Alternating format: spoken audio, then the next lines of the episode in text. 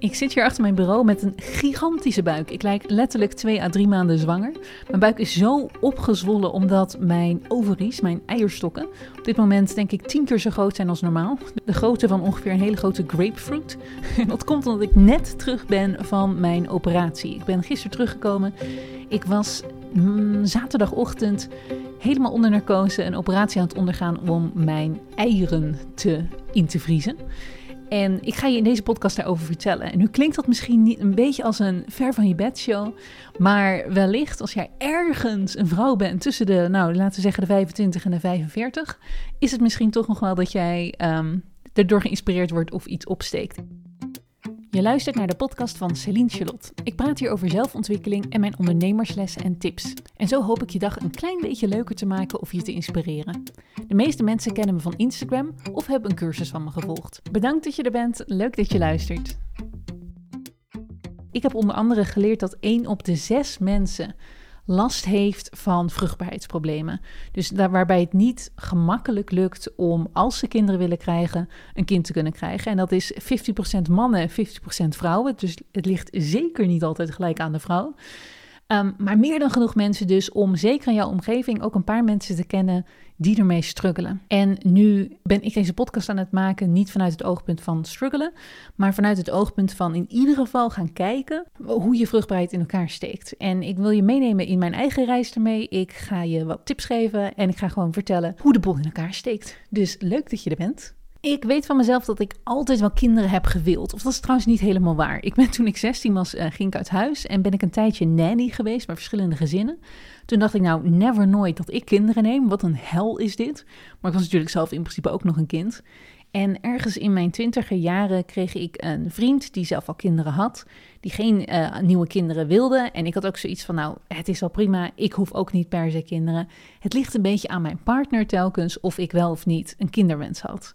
Weet wel dat ik ergens rond de 29, 30 jaar had ik een vriendje die heel graag kinderen wilde. En ik was daar nog absoluut niet klaar voor. En dacht nog ook in die tijd van nou, ik, ik weet niet eens of ik dat wil. Dus het heeft ook bij een aantal relaties ervoor gezorgd dat die niet zijn doorgegaan. Omdat ik gewoon zo hard aan het twijfelen was.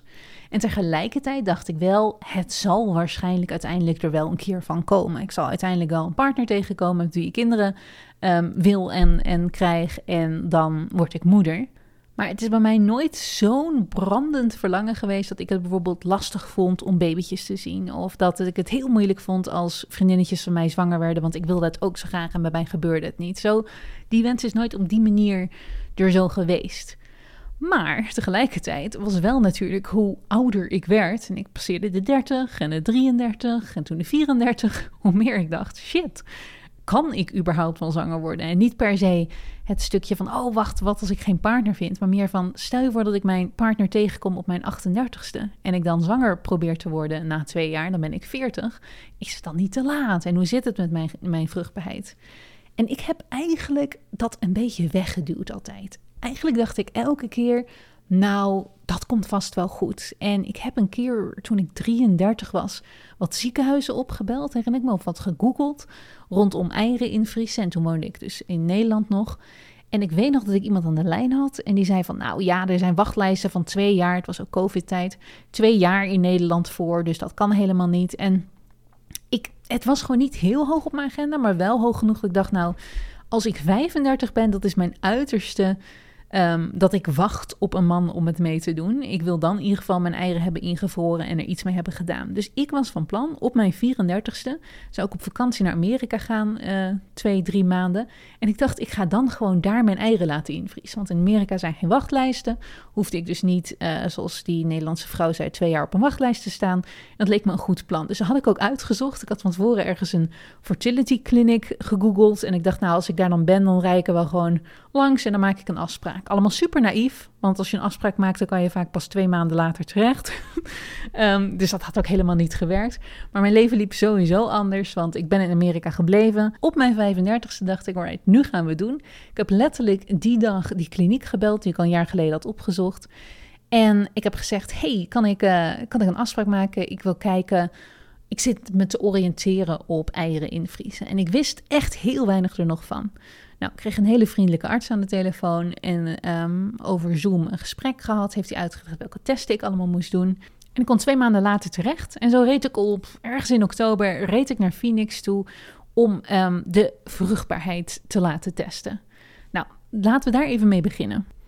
Ik ben dus naar een fertiliteitskliniek gegaan, hoe dat hier heet. En in Nederland en België weet ik niet precies of dat ook op die manier bestaat. Misschien moet je daar wel eerst naar je huisarts of eerst naar de gynaecoloog.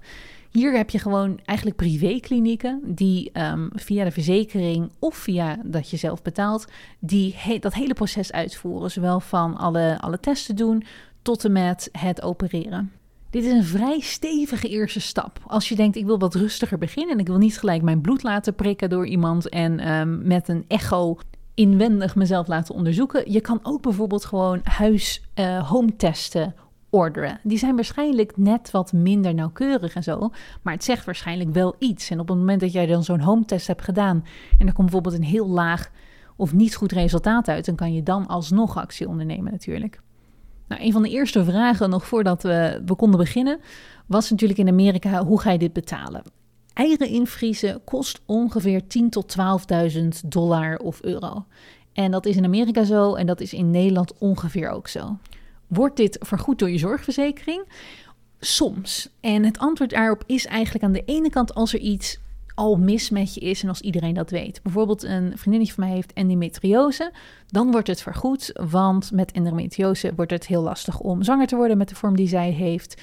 Dus is IVF, en daarmee dus ook je eiercellen invriezen, is een van de ehm, opties om dan te gaan doen. Dus die heeft echt een duidelijke diagnose gekregen van oké, je mag je eicellen invriezen.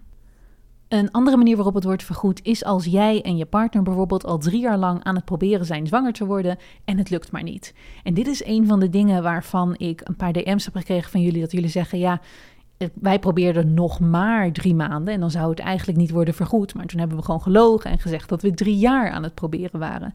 En ook in Amerika zijn er veel verhalen van dat mensen bijvoorbeeld niet, um, in sommige staten mag je niet in je eentje als vrouw, als je geen partner hebt, wordt het niet vergoed door de zorgverzekering. Dus sleuren sommige vrouwen gewoon een, een one-night stand of een vriendje mee. Van ja hoor, dit is mijn partner al een paar jaar en ik wil graag eieren laten invriezen. Dus het ligt allemaal maar aan hoe het in je zorgverzekering staat en wat er wel of niet vergoed wordt en hoe snel je dokter jou doorstuurt of het inderdaad nodig vindt. En daar kan je dus denk ik, een beetje in rondshoppen.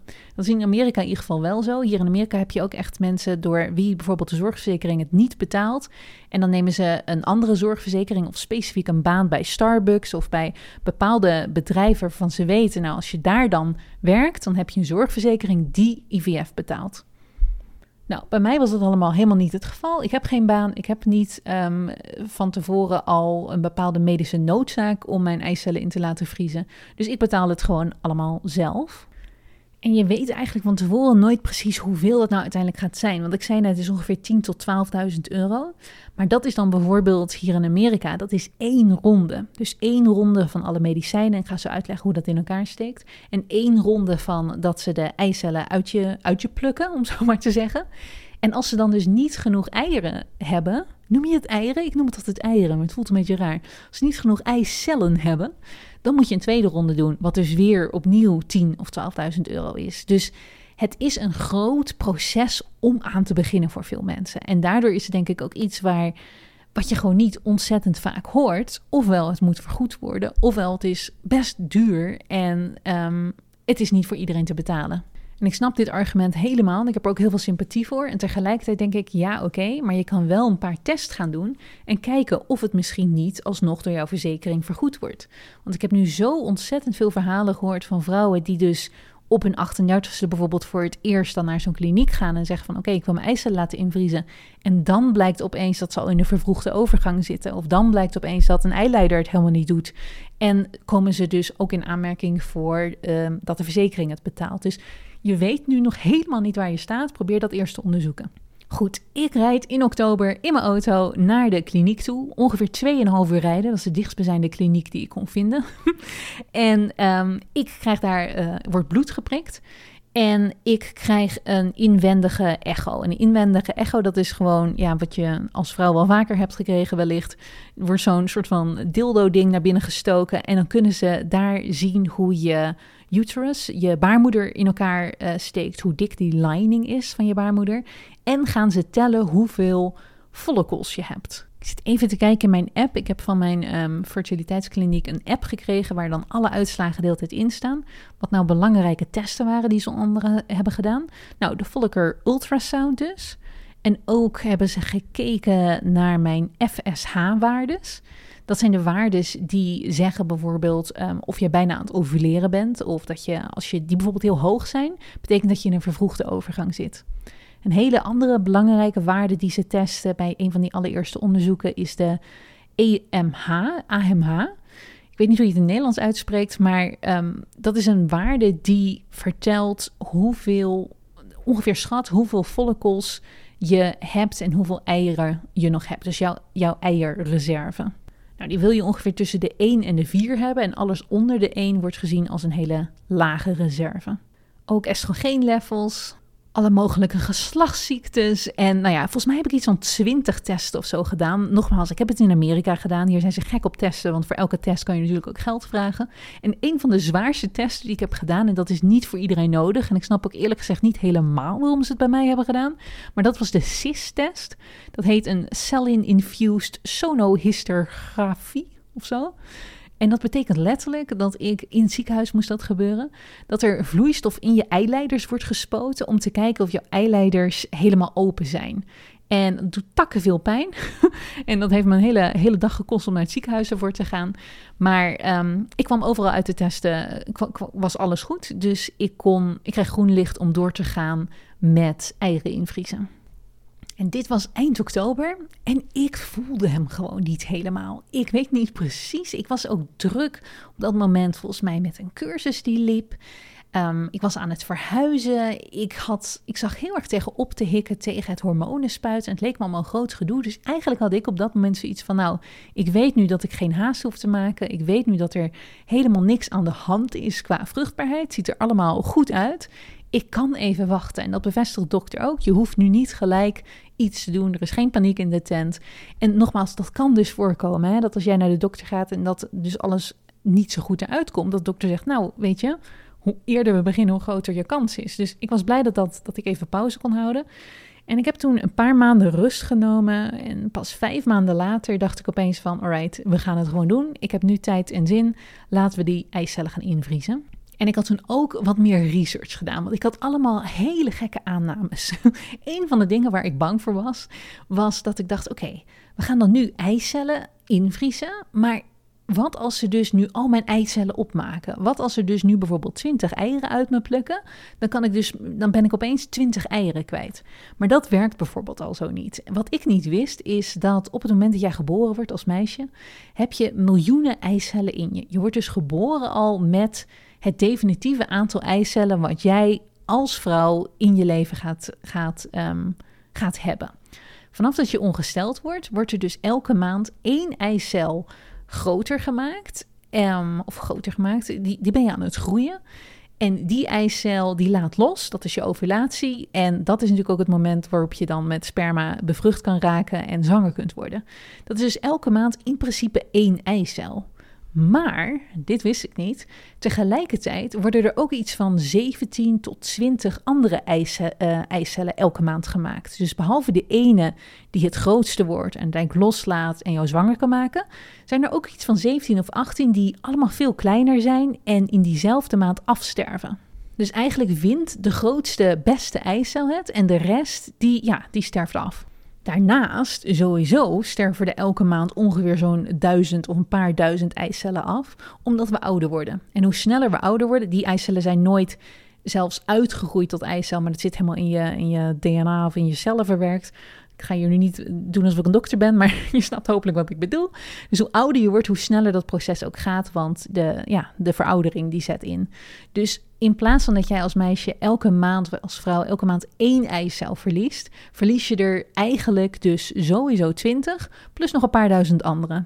Nou, en wat ze dus doen met eicellen invriezen, is in plaats van dat ze zeggen, nou, we gaan ehm, die ene eicel die helemaal rijp is en goed is en bijna gaat loslaten, die gaan we, gaan we pakken. Gaan ze zeggen, we gaan proberen van deze hele maand al de eicellen die jij aan het groeien bent, dus die 17 tot 20, die gaan we allemaal zo groot mogelijk laten worden en allemaal pakken. Nou, dat is geen natuurlijk proces natuurlijk, want je lichaam doet dat niet op een natuurlijke manier en daarom moet je hormonen spuiten. En die hormonen spuit je dus in jezelf, vond ik doodeng, daar leg ik zo meteen meer, meer over uit, om als eerste de follicles, dus dat is eigenlijk het zakje waar de ei eicel in groeit, te laten groeien. En het vervolgens ook de eicel daarin te laten groeien. Dus je bent eigenlijk in de maand, vanaf dat die ene eicel heel erg groot zou worden, ben je eigenlijk alle eicellen zo groot mogelijk laten worden. En hoe jonger jij bent, hoe meer van die eicellen je hebt. Dus een 25-jarige vrouw, die zal misschien in een maand wel iets van 30 van die eicellen aan het kweken zijn. Terwijl een vrouw van in de 40 misschien er nog maar 6 heeft of 7 heeft.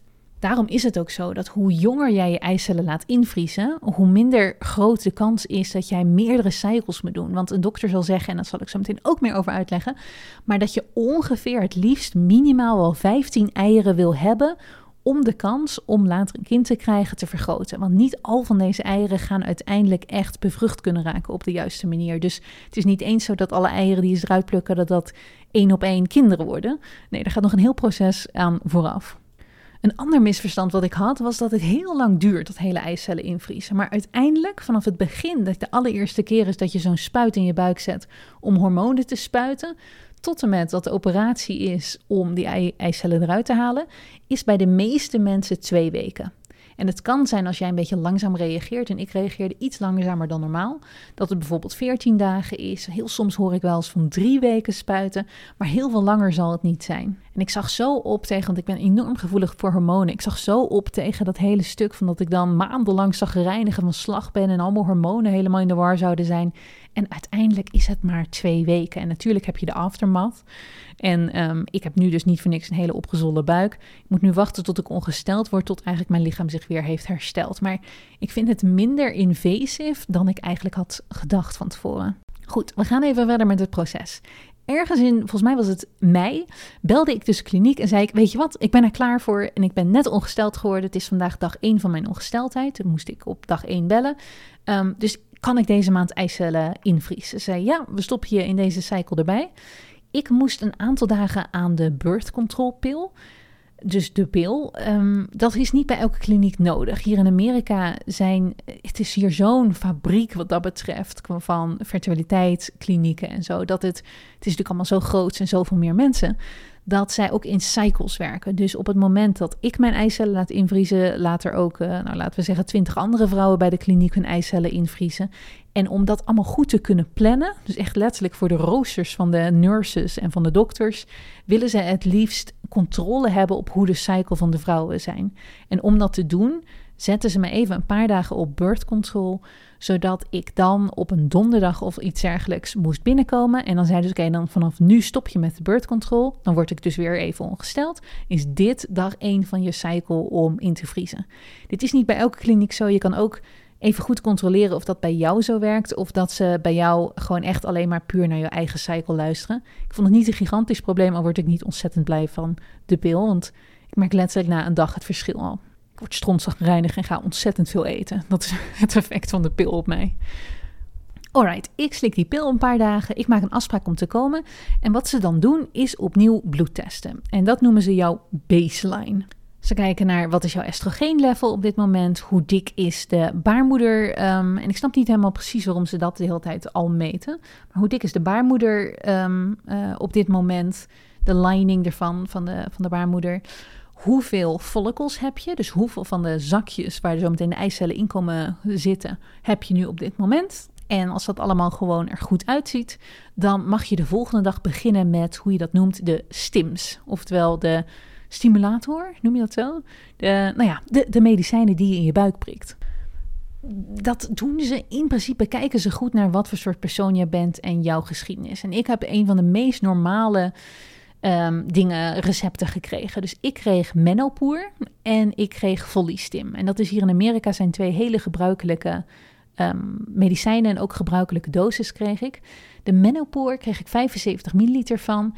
En die stimuleert eigenlijk de, um, ja, het, het, hormoon wat ervoor zorgt dat er meer eieren groeien. Dus in plaats van dat ik één eicel ging groeien, ging er, ging er meer groeien. De Menopoer zorgde daarvoor. En de andere, dat heet dus Follistim, dat was om meerdere follicles te, um, te ondersteunen. Die twee moest ik elke avond ergens tussen 7 en 9 uur s avonds in mijn buik prikken. En ik weet nog dat ik, ik werd gebeld thuis nadat ik die afspraak had gehad. En uh, zeiden, oké, we, sturen de medicijnen naar je op. Ze moeten in een, in een doos gekoeld zijn. Dat is 4000 euro voor de, voor de medicijnen. En um, je moet dan thuis, moet je die boel gaan mengen. het is letterlijk, je krijgt zo'n hoe noem je het, zo'n spuitje, zo'n, uh, ja, waarmee je dingen inspuit. En dan had ik twee zulke buisjes en dan moest ik het ene buisje in het andere buisje stoppen en dan uh, het mixen en vervolgens in mijn buik prikken. Dat prikken, daar zag ik zo tegen op, want ik hou niet van naalden. Ik vind het allemaal een beetje eng. Het is niet dat ik er zo bang voor ben dat ik flauw val, maar ik kijk wel graag een andere kant op. En het is altijd eventjes van... En het, was, het, zijn zulke dunne naaldjes en mijn buikvet was zo hard aanwezig dat het voor mij ik voelde echt helemaal niks. Ik voelde niet eens een klein prikje. Het was gewoon echt, het gleed erin alsof het boter was. Dus het is meer het idee dat ik het spannend vond dan dat ik het echt heel erg eng vond. En als je wil, kan je het gewoon van tevoren een paar keer met een leeg spuitje oefenen. Zodat je in ieder geval weet dat, weet je, je moet hem namelijk niet terugtrekken halverwege. Want de medicijn moet er wel allemaal ingaan. Nou, ik spuit dat dus in de eerste week. En dan ongeveer, um, nee, om de dag moest ik dan terug naar de kliniek om te gaan kijken. Oké, wat zijn opnieuw, wat zijn je bloedlevels nu? En hoe zien je eieren eruit? Zijn ze aan het groeien? En dat is dus telkens heel spannend of het dus aanslaat de medicijn. Dus dan stoppen ze weer die um, inwendige, zo'n inwendige echo krijg je dan.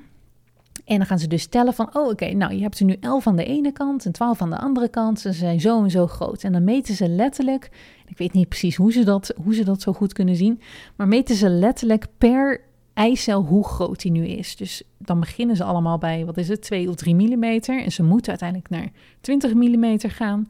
En um, nou, dan krijg je dus een hele lijst met, oké, je eicellen zijn nu zo en zo groot. Dus ga nog even door met spuiten. Mijn eicellen groeiden in principe goed. Maar alleen op het laatste waren ze een beetje slomer. En toen kreeg ik wat dubbele dosis van de medicijnen. En toen zijn ze uiteindelijk dus um, gewoon goed bijgegroeid. Ik merkte van die injecties eigenlijk niet gigantisch veel. Ik was zeker wel een beetje meer moody. Ik vond het ook allemaal wel een beetje spannend. Ik heb niet gewerkt, dat heeft denk ik ook heel erg bij bijgedragen. Dus ik had geen afspraak, ik hoefde nergens heen. Maar het was echt niet zo dat ik me zo eh, ellendig voelde dat ik alleen maar in bed wilde leggen, liggen. Ik heb wel, ik heb eigenlijk heel veel series gekeken en heel rustig aangedaan. Naarmate de, de, de, de eerste week ging nog helemaal goed, voelde ik ook eigenlijk niks aan mijn lichaam. De tweede week voelde ik wel echt, jeetje, eh, mijn hele mijn hele buik zit aan het, aan het zwellen. Ik voel continu alsof, ja, ik voel echt mijn ijsstokken groeien. Dus dat was niet heel relaxed gevoel, maar ook weer niet dat ik denk, nou verschrikkelijk. Ik was gewoon eigenlijk elke keer heel dankbaar dat dit kon en dat dit bestaat en dat het blijkbaar allemaal heel goed ging.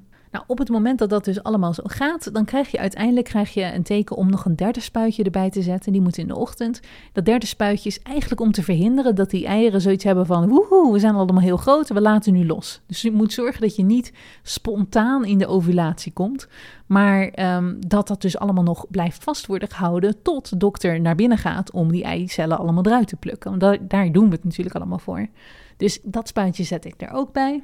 En toen, precies na twee weken, inderdaad een beetje naar verwachting, iets later dan gedacht, maar kreeg ik um, het telefoontje dat ze zeiden: hey, um, we hebben nu je bloed terug van deze ochtend, je bloedonderzoek, en je bent klaar voor het trigger shot. En het trigger shot, dat is een shot wat je vaak op een bepaald tijdstip moet doen. Dan moet ook echt niet een half uurtje later of een half uurtje eerder, dan moet een bepaald tijdstip.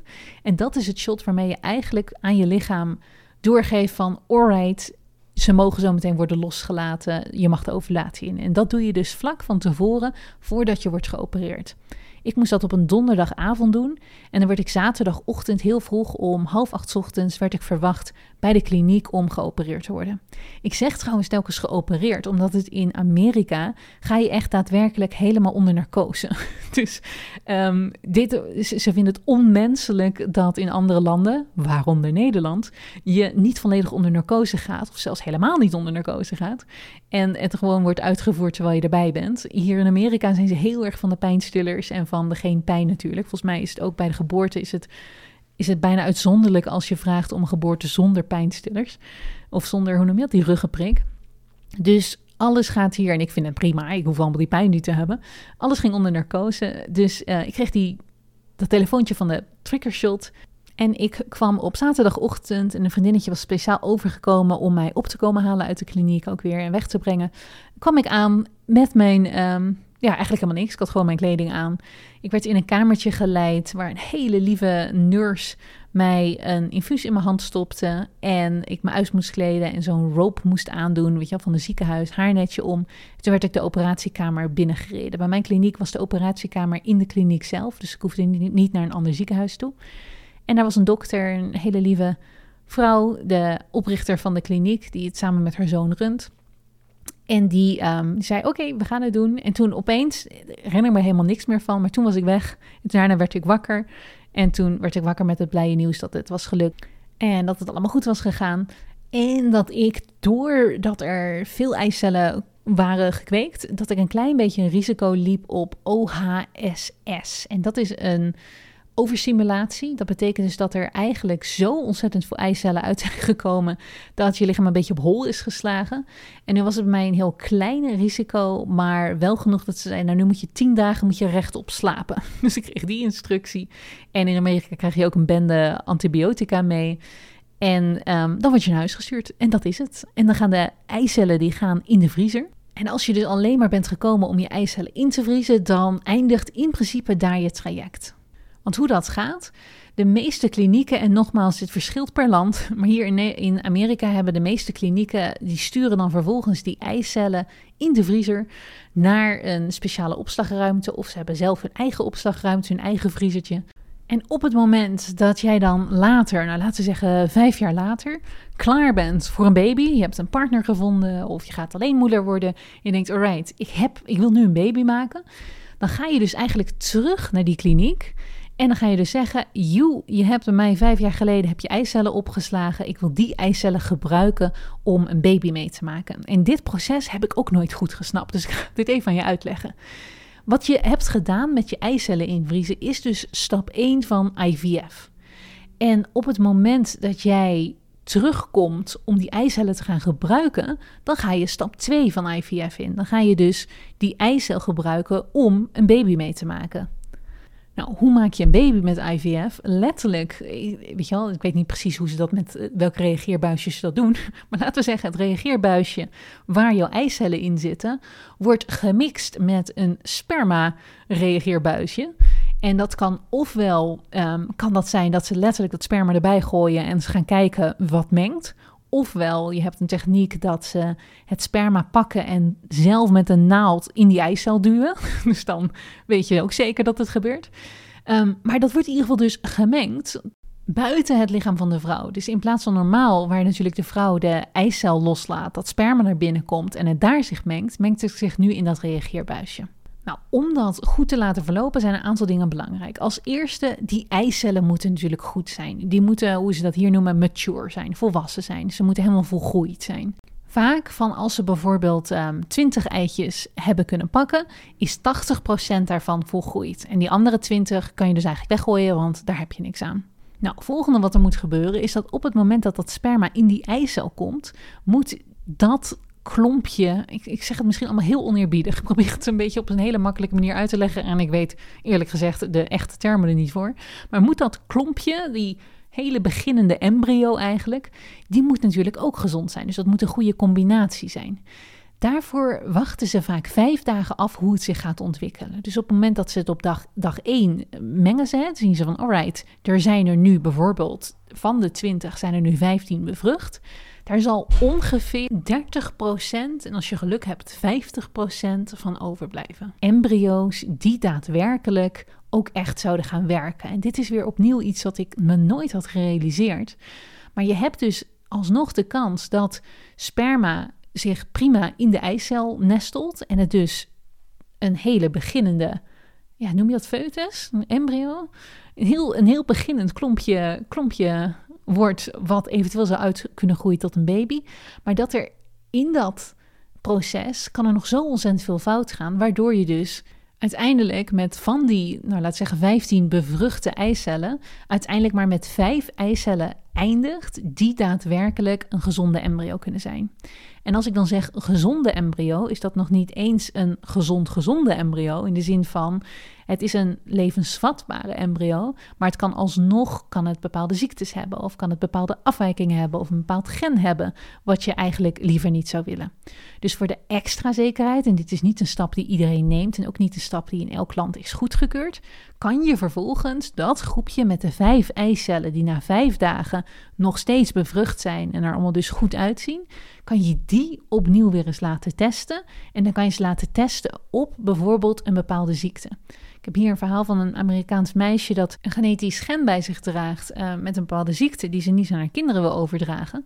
En dan laat ze dus bijvoorbeeld die embryo's testen, diegenen die zijn overgebleven na vijf dagen, die het dus nog goed doen, om te kijken of ze dat specifieke gen hebben.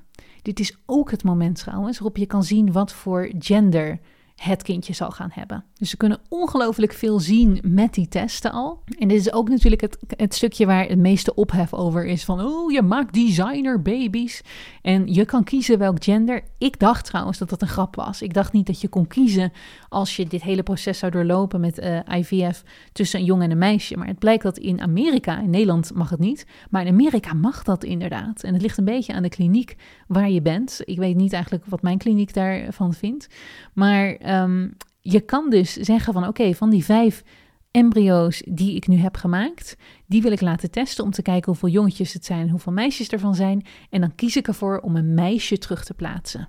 Of, en dat mag ook in Amerika, en dat ligt ook weer aan de kliniek waar je bent, ik wil twee embryo's laten terugplaatsen om een tweeling te krijgen. Nogmaals, zulke dingen zijn in Nederland veel uh, strenger en strikter dan in Amerika. Dus het ligt er maar gewoon echt precies aan welk land je kiest voor je IVF hoe, je, uh, hoe ze daarmee omgaan. Nou, hebben ze dus uiteindelijk die embryo's gemaakt? Weet je of je ze nou laat testen, ja of nee? Um, weet je dus dat, dat je embryo's hebt, dan kan je ze dan dus laten terugplaatsen. Ik vraag niet aan mij hoe dat zit en werkt, want ik, uh, nu ik hier zo aan het vertellen ben, ben net met de eicellen invriezen gestopt. Dus um, voor mij ligt dat in de toekomst ergens. Of ik besluit dat ik, um, ondanks dat ik eicellen heb ingevroren, dat ik alsnog op de natuurlijke manier later een kind krijg. Dus ik zou natuurlijk, als ik bijvoorbeeld 38 ben en een kindje wil, wil hebben, kan ik natuurlijk in principe gewoon seks hebben en een kindje maken.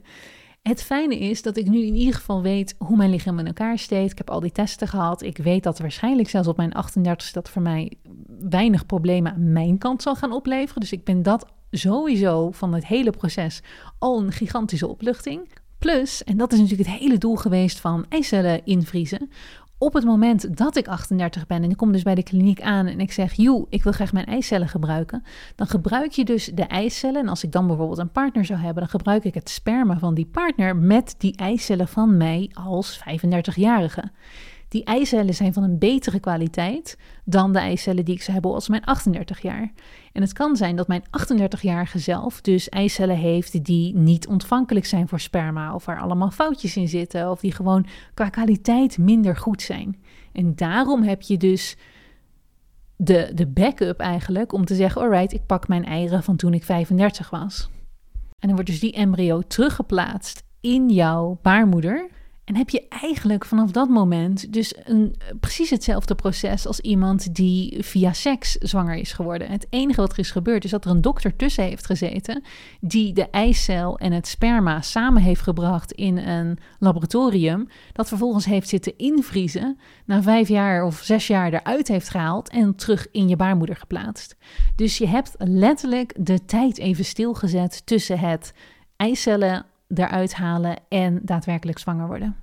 Plus, en dat is ook voor vrouwen die uh, veel miscarriages hebben, je hebt door dat testen van die embryo's, heb je al heel veel embryo's die waar jij Kijk, als ik een embryo terug zou laten plaatsen, die bij een test bijvoorbeeld eruit zou komen dat het geen goede embryo was, dan had mijn lichaam dat waarschijnlijk binnen, binnen de, en daarom zeg ik altijd tien weken bij zwangerschap, binnen tien weken had dat zelf uitgestoten. Van oké, deze embryo, dat gaat niet werken, dat gaat geen kindje worden.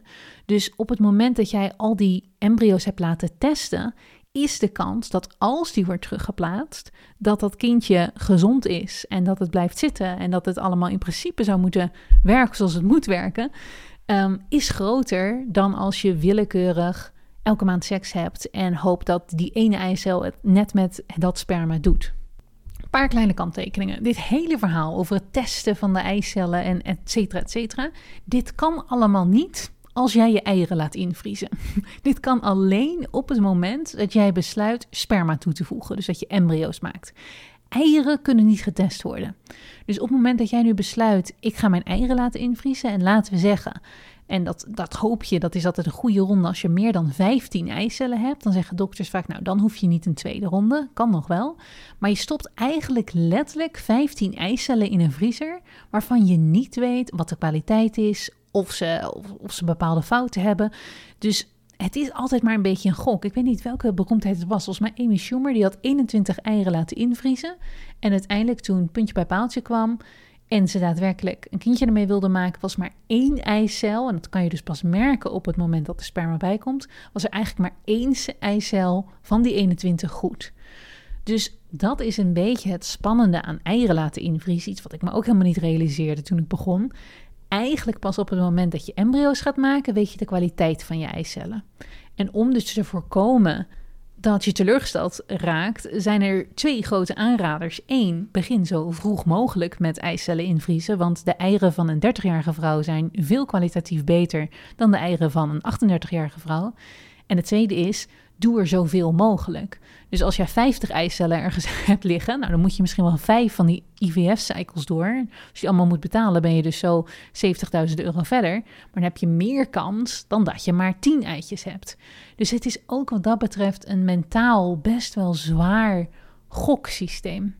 En ik denk dat dat een van de dingen is, um, want ik zat ook te reflecteren op wat heb ik hier allemaal van geleerd en hoe voel ik me hier allemaal over? Ik ben echt heel diep, vooral omdat ik niet heb gewerkt de afgelopen weken, heel diep in de wereld van IVF gedoken. En op fora gezeten en heel veel boeken gelezen. Ik heb, wat is het? Volgens mij twintig boeken over IVF gelezen en over, um, over koppels die er doorheen gaan. En ik heb zoveel meer empathie en begrip gekregen voor het proces en voor de zwaarte ervan. En ik wist natuurlijk niet dat het bij mij...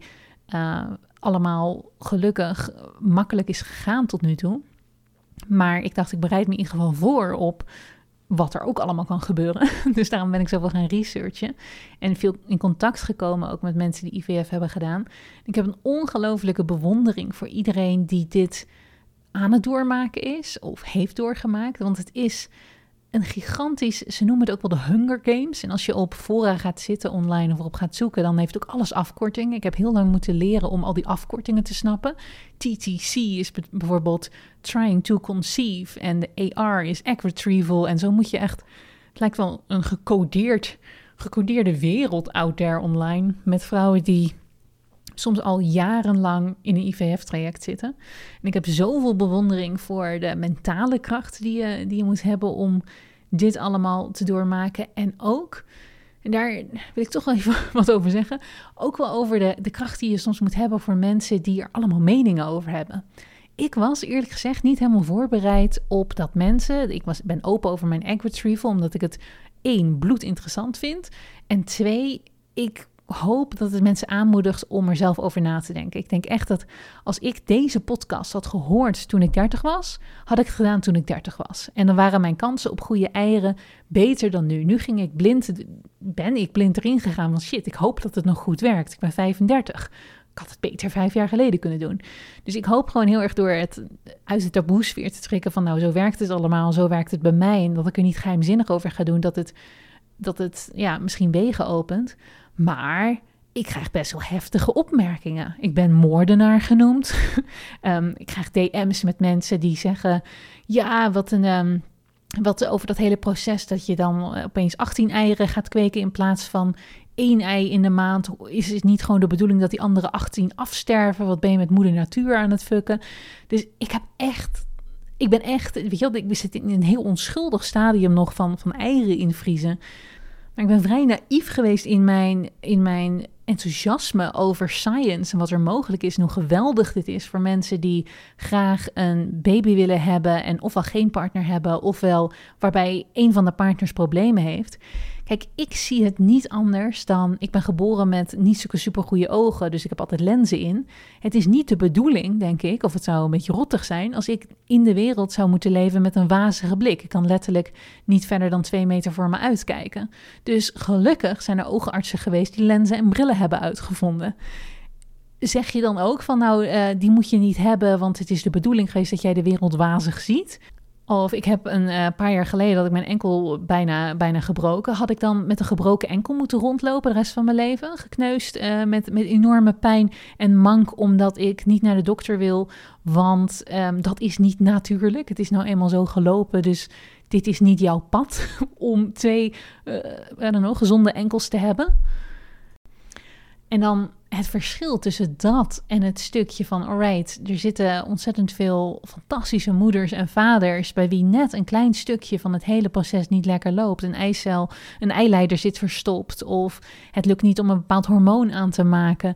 En daardoor zouden ze het niet de bedoeling zijn dat ze kinderen krijgen en zou het niet via een reageerbuisje waarin we dus een hele makkelijke ingreep je kunnen helpen en het terugplaatsen. Zou dat dan niet de bedoeling zijn? Ik vind het bizar. Ik vind het echt onbegrijpelijk dat ik zulke reacties krijg.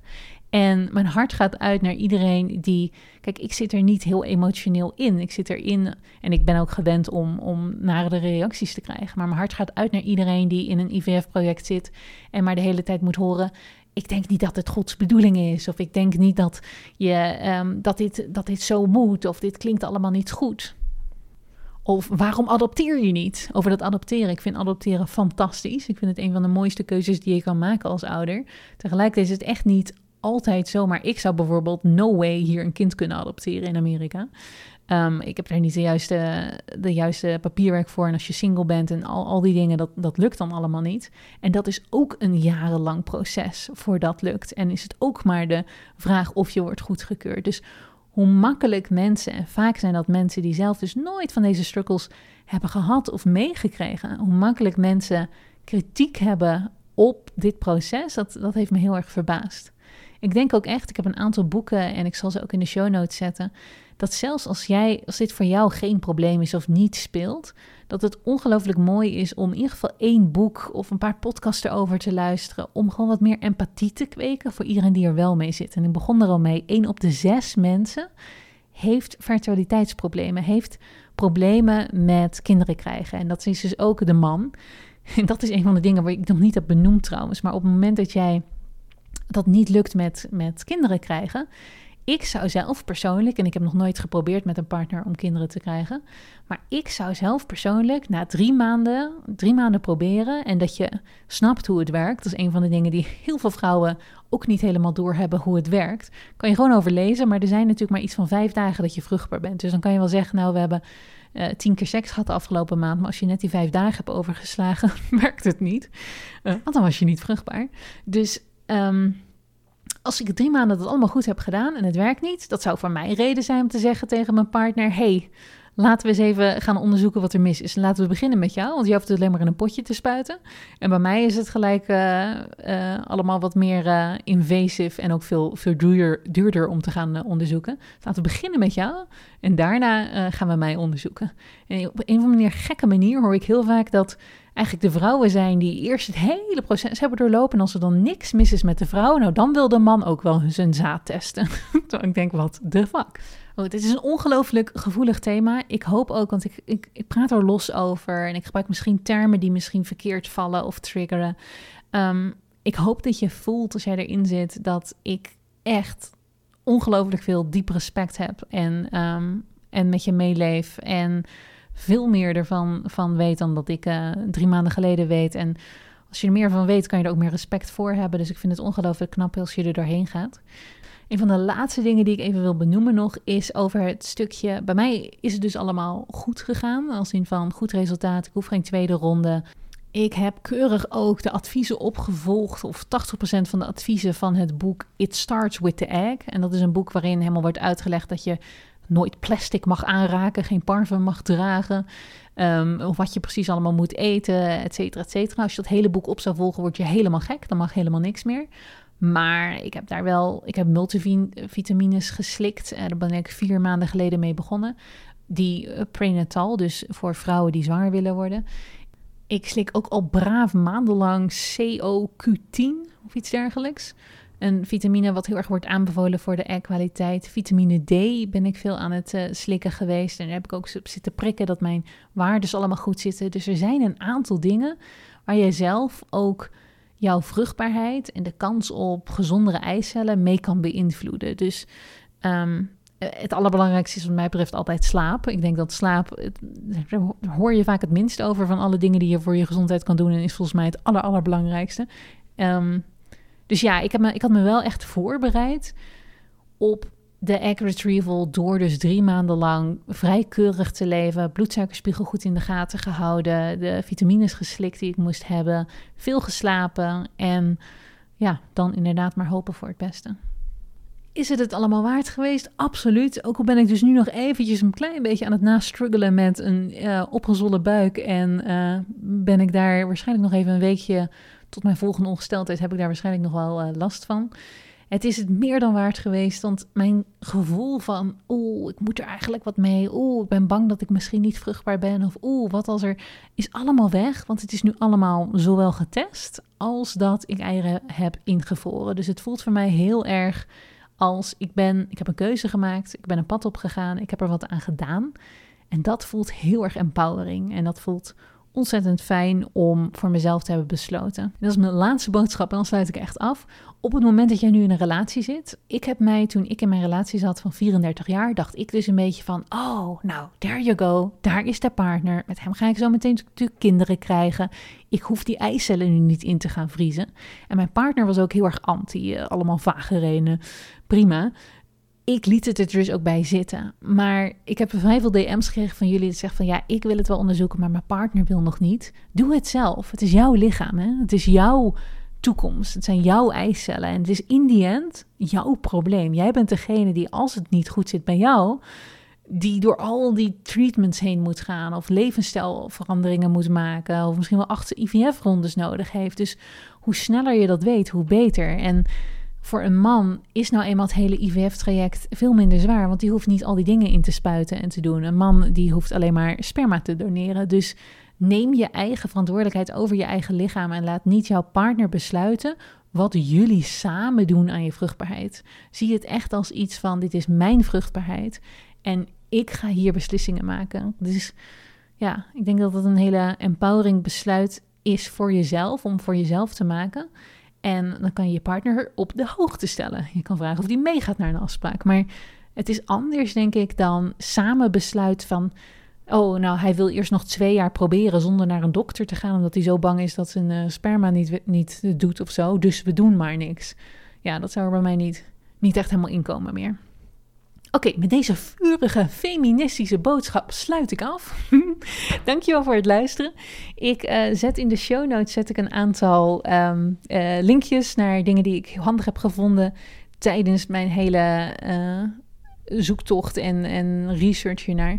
En ik zit te denken om misschien een sessie te organiseren, gewoon voor vrouwen die hier wat langer over willen doorpraten of zitten te twijfelen. Ik weet nog niet helemaal. Misschien staat er geen linkje onderaan de show notes, misschien wel. Misschien komt die later um, met een sessie die ik misschien organiseer. Het zal waarschijnlijk in het Engels zijn om gewoon wat over door te praten en ervaringen uit te wisselen rondom eicellen invriezen. Maar dan moet ik nog maar even over denken of ik dat echt wil gaan doen. Dus als je geen linkje ziet staan, dan heb ik besloten het niet te doen. Alright, doei doei. Dankjewel dat je bij deze aflevering was. Superleuk dat je hebt geluisterd. Er zijn er nog veel meer, dus als je nog niet alles hebt geluisterd, kan je even gaan bladeren in de hele lijst met afleveringen. Ik hoor heel graag wat je van deze podcast vond. Laat het me even weten door een tag op Instagram of een berichtje te sturen. En als je zou willen, laat een review achter. Dan zorgen we ervoor dat nog meer mensen de podcast kunnen vinden. Dankjewel.